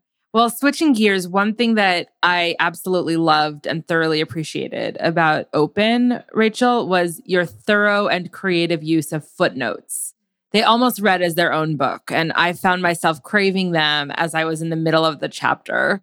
I've honestly never seen footnotes used this way. Can you tell us about some of the creative things you included in your footnotes? Oh, thanks. That's so great to hear too, because I'm always afraid people are just like not going to read them and are going to miss so much because so much of the context of research and reporting is in the footnotes yeah, basically, I just didn't have space to contextualize everything otherwise. So a lot of it went into the footnotes, but also a lot of kind of like funny asides, or, you know, when I use Yiddish in the book, like the translations of those terms. Um, there's a lot of just kind of like hidden jokes or uh, Easter eggs, I guess you call them, in the footnotes. So I really kind of wanted to play with the form and um, and make it that you know, maybe you're not so sure uh, in the same way with the dopamine hit of when you check, you know, social media. You're like, oh, am I going to have something that gives me some dopamine? That hopefully all of it is going to give you some of that, but there's a little uncertainty of like, is this going to be one of the laugh out loud or sexy footnotes, or is this going to be one of the ones where I'm like learning about, you know, sexual assault and eating disorders and and hopefully all of those are going to be interesting in a different way but yeah, I guess uh, kind of my goal is to kind of, uh, I mean, one review said sedu- that the book seduces and educates in equal measure. And I was really happy to hear that because that's sort of my approach. Well, not only are you a prolific writer, but at this point, you also wear the title of badass animal activist. And that activist mindset is a through line throughout your book as you're regularly and almost poetically outspoken about a number of social justice issues from gender to sexual orientation to anti-racism and more. You kind of hit on everything and you know at exactly the right moment but somehow without ever proselytizing how do you do that? Well i put a lot of work into it and i was you know much smarter than i used to be when i worked at bustle in terms of slowing down, doing a lot of research, reading a lot from a wide range of writers from all backgrounds and orientations, and then just also having a number of early readers and people I hired who come from marginalized communities themselves to give me feedback and asking them, you know, after I had done my research so as not to put too much labor on them, even though some people I, you know, compensated for their time and, and paid to consult.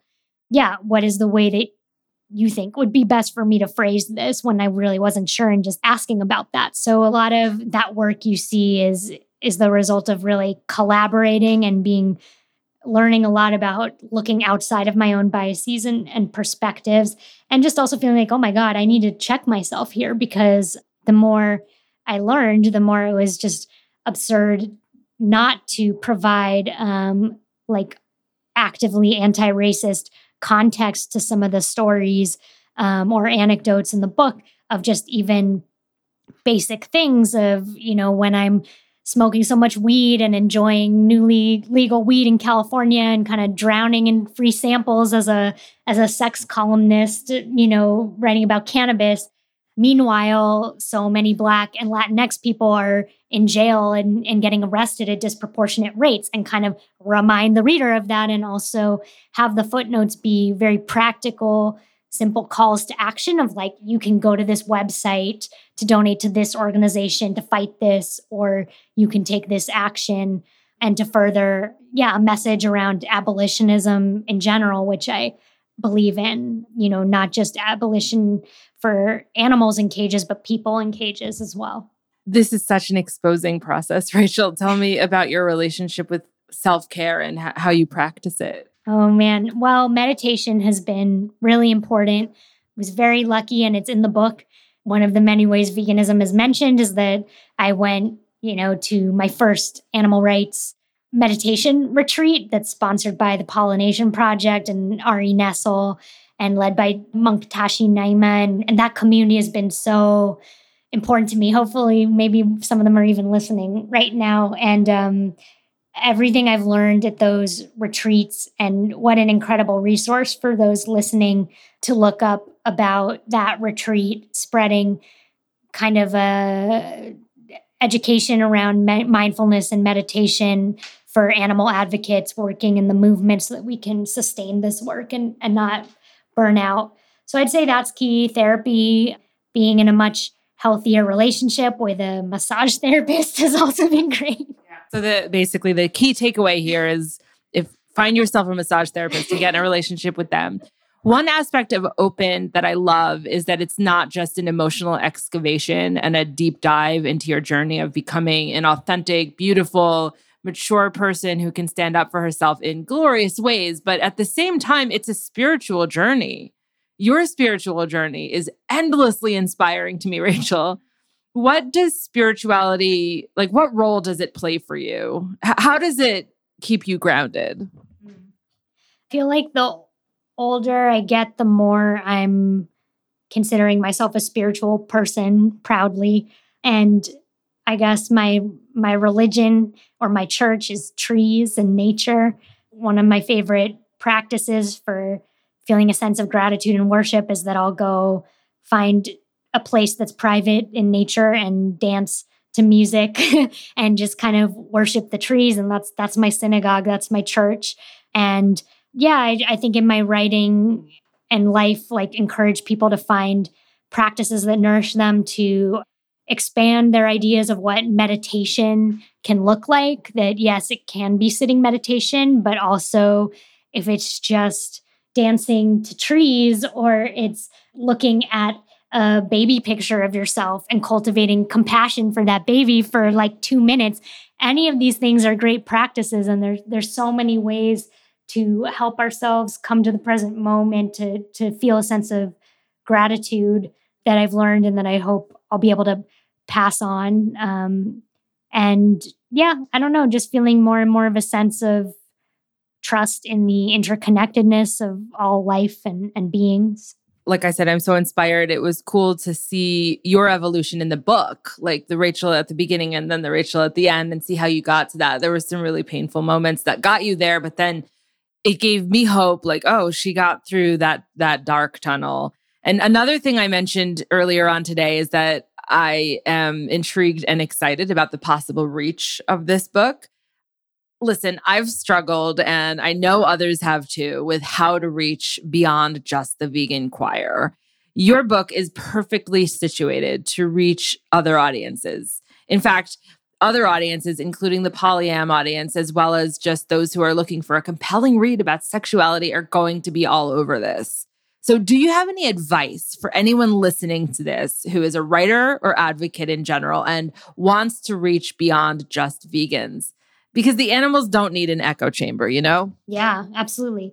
I mean, I would just encourage you to tell your story and work on it and also to think about how can you tell a story that would be interesting to people who think they don't care about animals yet and just trust that if you're a passionate vegan that message is going to come through it's part of your story it's part of the fabric of your life it doesn't need to be direct advocacy to be most effective all the time. In fact, often that's not the most effective.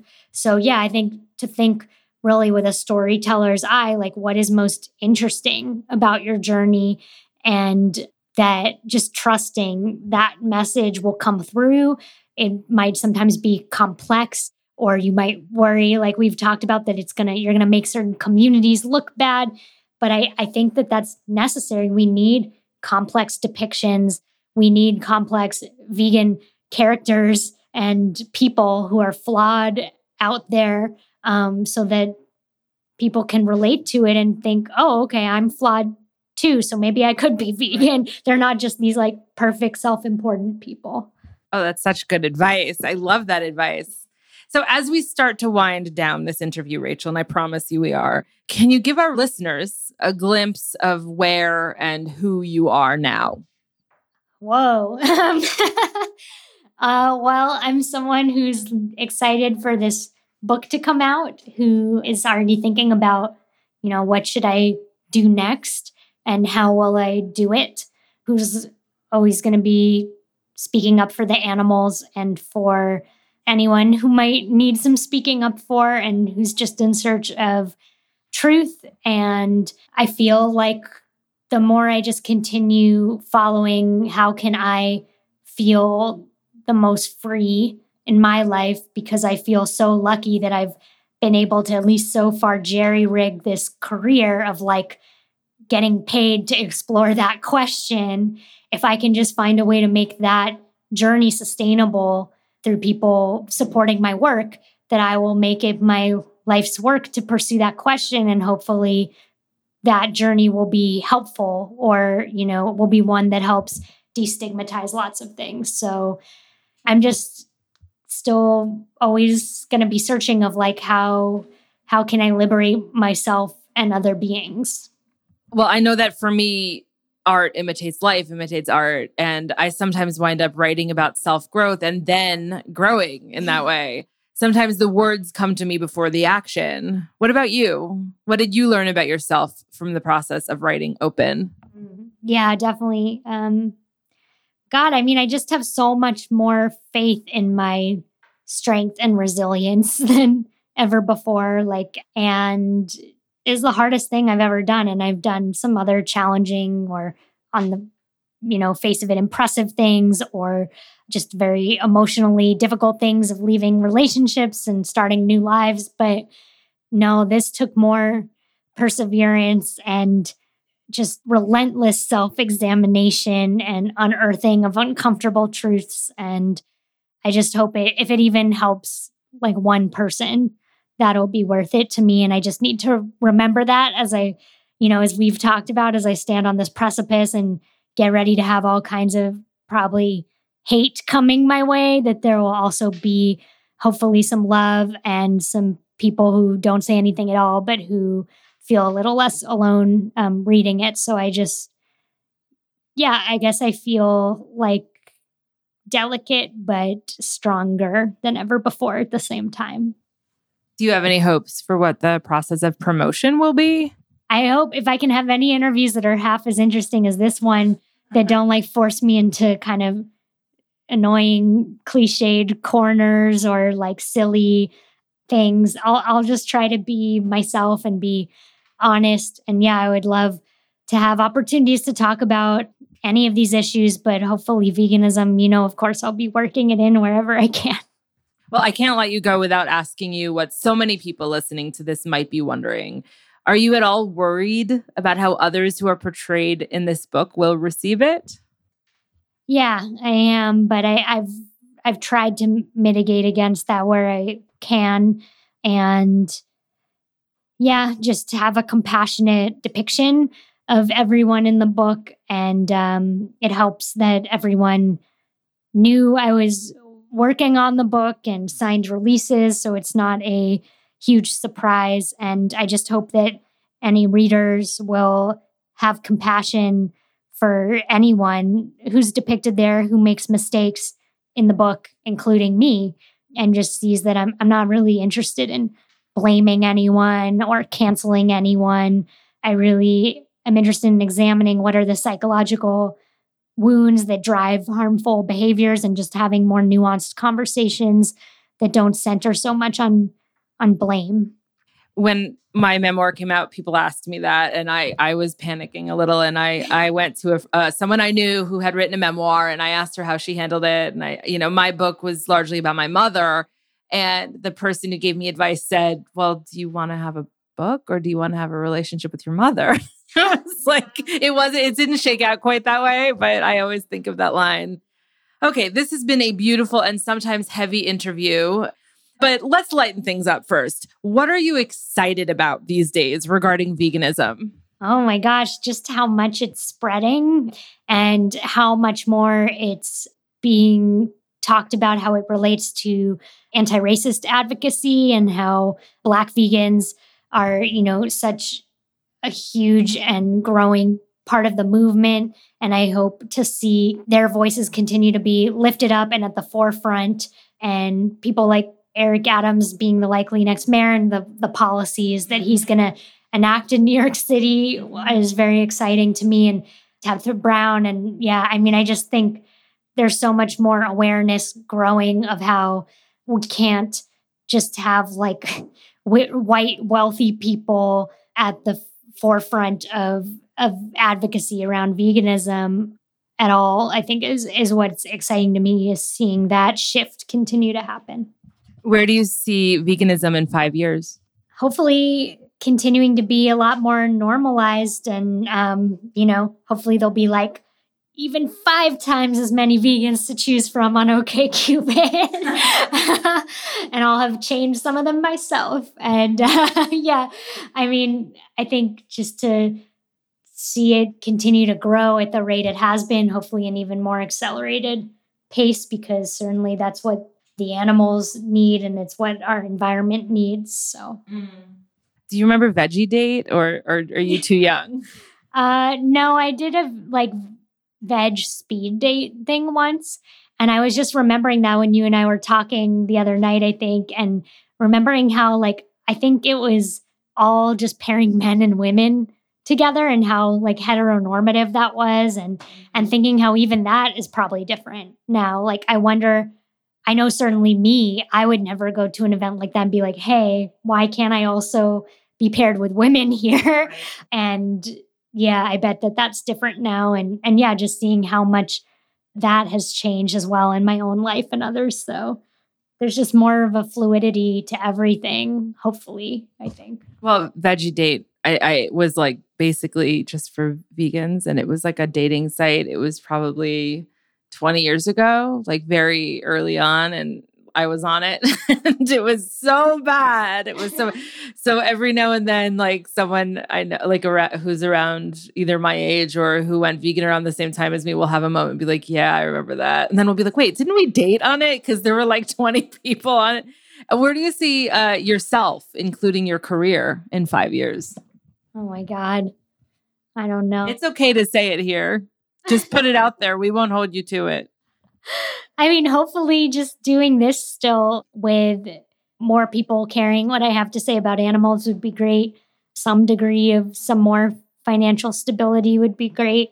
But yeah, if I could just keep writing books and helping produce cool stuff and tell stories and lift up voices of um, my friends and other interesting people that I meet, helping them get book deals and other kinds of deals, that would be my my dream.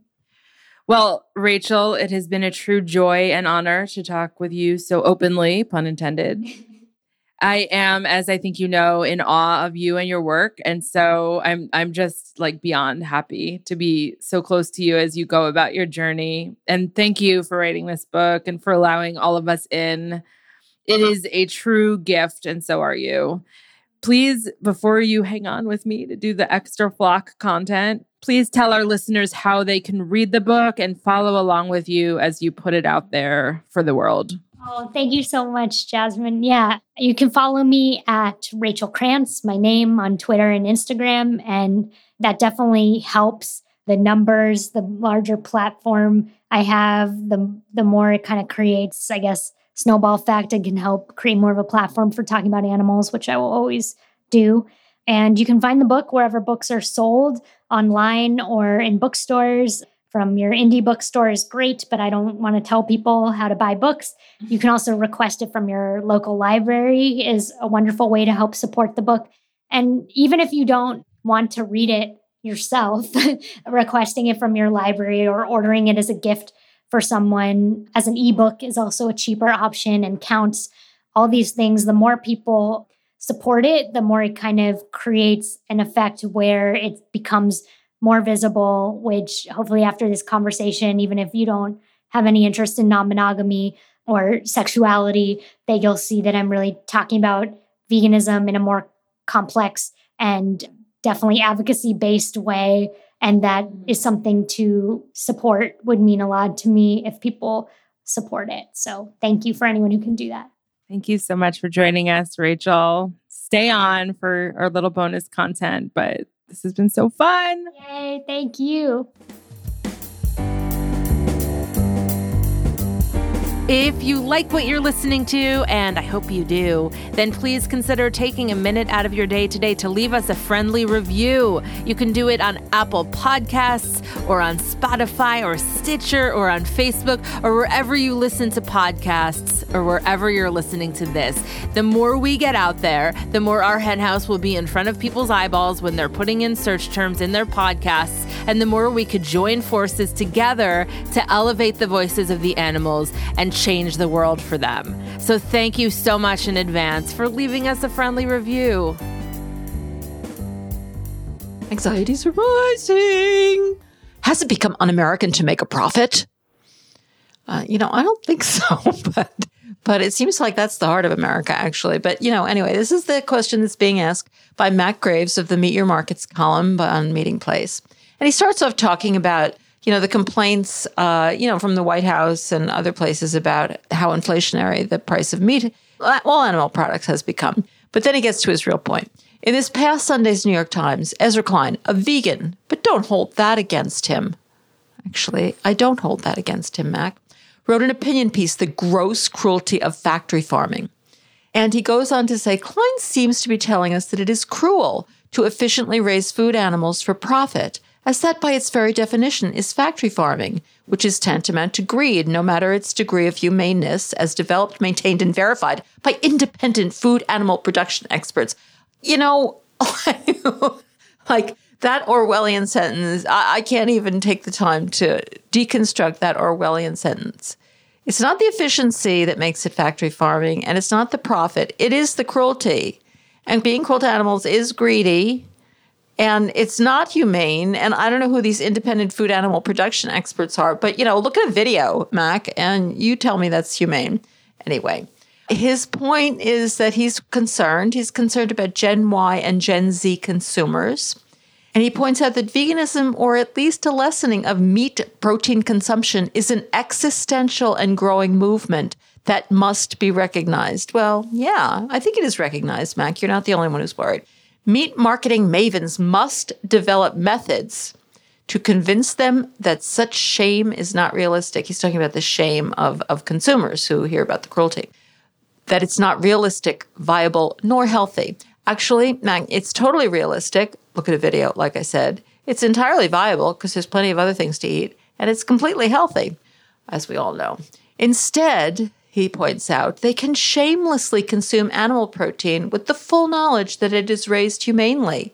in numbers that efficiently perpetuate the industry, providing nutritious and tasty protein without any gratuitous greed. Only gratuitous greed is a apparently a problem. Regular greed is okay. We just don't want any gratuitous greed. The thing I love about this column is they're back to the problem of of humaneness and just saying it's humane is just not going to be enough anymore. We've seen the videos. All right, the other two two things I found this week aren't about um, humaneness. They don't write about humaneness that much for obvious reasons, but it's about sustainability. From Amanda Radke at the Beef Daily column on beef.com, will the beef industry ever be sustainable enough? You know what, Amanda? No, it won't. For the global elite, she says, sustainability and addressing climate change is a top priority. Well, shouldn't it be? And if you haven't noticed, the anti beef articles have really ramped up in regards to this topic. Now, there may be many companies and corporations working with ranchers and feedlots who will take advantage of incentives to become more quote unquote climate friendly. And if you are an early adapter, you may even find increased profitability and sustainability for your efforts. Well, you know, I'm glad she's she's encouraging people to worry about it. However, I'm here to say the obvious. And you know, I agree with you, Amanda. It's completely obvious. You'll never be sustainable enough for what they have in mind. Until maybe you're growing crops for fake meat, that is. Just like the animal rights activists who ask for an inch, they'll never be satisfied until they take a mile. And that is completely true. I completely agree with you. The beef industry could never be, you know, ignoring humanity. They'll will never be sustainable enough because it's inherently unsustainable. Oh, she points out that the goalposts keep moving, and thank God they do. Why aren't we being celebrated for our ability to produce more beef using fewer natural resources than ever before? Is that not the definition of sustainability? Well, no. I mean, obviously, that's not the definition of sustainability. Sustainability is is to be able to, well, you know, in my gross paraphrase, but my idea of it is that to be able to to produce your product in a way that doesn't cause damage to the earth and that you can continue to do without uh, harming. You know that you can just continue to do it and and it's sustainable. Sustain you can sustain it. Not that you're doing less harm than you used to do. That's ridiculous. and she goes into nutrition, which you know I think is a pretty weak argument for the beef people, but they got to go with the they got to go with. And then she goes into hundreds of byproducts, you know, and the byproducts of beef. It's true. She talks about that nose to tail use of the animal. They do use every single piece of the animal, but that's because they have to use they they come up with ways to use it because there's the dead animal. You can't eat the entire entire corpse. So they come up with things to do. We don't have to have those other things in order to survive. They have to find a way to make use of them so they can make more money. Anyway, Ah, my point is no, she's completely right. You'll never be sustainable. Rick Berman, uh, the free range uh, thoughts column, also on Meatingplace, is also he's of course the executive director of the Center for Consumer Freedom, is also concerned about sustainability and also has you know I like the title of his column, which is is his you know New Year's column 2022 outlook. You can't spell methane without M E A T. Well, that's a great line. what are you talking about, Rick? All right, Rick is trying to make a point here, and I think he just makes so many other interesting points in addition to the point he's trying to make. And he says that the industry should expect increasing environmental attacks. Well, that's for sure because it's increasingly environmentally harmful. And climate change policy has become a cause celeb of the Biden administration. Yeah, and of the entire world because, you know, we would all like to survive, maybe. And animal agriculture is squarely in the crosshairs. Once again, you have it right, Rick. It's been tied to 40 to 50% of global methane. Well, yeah, that's the problem. You've got you you understand it. Cows are the culprits behind much of the methane production. And now he gets to his point. So far, I'm totally on board. This may leave stakeholders in pork, chicken, or other protein businesses to believe they're in the clear. And what he's really worried about here is that people in the meat industry will have another reason to turn on each other. And you know, these segments of the meat industry, we may think of them as all the same thing, but they're in serious competition with each other. And he's really afraid that the cow folks are going to be attacked by the pork, chicken, and quote unquote other protein businesses. What do you mean by that? Uh, yeah, I imagine that's going to happen. I think it's already happening. I, I, really, really, really hope that the other protein business that wins this um, this attack is not going to be pork or chicken, which involves killing um, even more, even more horrifically suffering animals. But they're waking up to the fact that you know there's another reason to separate these industries. The lesson, he asks, environmentalists and anti meat activists will intentionally conflate criticisms of cattle and beef production with all animal protein. Well, yeah, I, I, will intentionally conflate them. I do, I do, of course, have to acknowledge because I pay attention to facts that that cattle and beef are by far the worst when it comes to methane and other um, climate change gases. But yeah, they're all bad they're all not as good uh, for the environment as plant based proteins. On the activist side, he points out the Humane Society of the United States has implemented a divide and conquer strategy. I wonder what that what he means by that. They are able to target each industry with limited response, as others are lulled by the false sense of security. What is he talking about? The meat industry shouldn't make the same mistake twice. I know that the HSUS is obviously against all of these industries. The fact that they they attack them for different things because some, you know, like like it's easier to attack the beef industry for for methane than it is to attack the poultry industry but it's easier to attack the poultry industry for cruelty. Like even though they're all damaging to the environment and they're all hideously cruel. But he wants everybody to stick together. I'm sure the cattle industry really wants everybody to stick together. They don't want the pork industry turning on them. And he is reminded of a quote by benjamin franklin we must indeed all hang together or most assuredly we shall all hang separately. Well I like this. yeah. Go go ahead, guys. All hang together. And that's it for this week's Rising Anxieties. Well, that's it for this week's show. As always, if you like the podcast and if you're able, we invite you to join the flock at ourhenhouse.org slash donate for $10 a month or $100 a year. Or you can make whatever donation you're comfortable with. Another way to support us is to leave us a fabulous review on Apple Podcasts or wherever you listen to podcasts, or like us on Facebook. You could also leave us a review there, or follow us on Twitter or Instagram at Our Henhouse. If you shop on Amazon, you can use Amazon Smile using Our Henhouse as your favorite charity. And of course, tell your friends about us. If you're one of our listeners who already supports us, thank you so much. And thank you to my co host, Mariann Sullivan, and to Jen Riley for her work in producing this podcast, to composer Michael Herron for the music.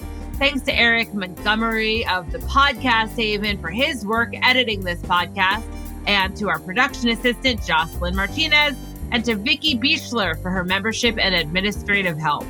We'd also like to give a shout out to the amazing Veronica Kalinska, who designed our brand new logos and other graphics.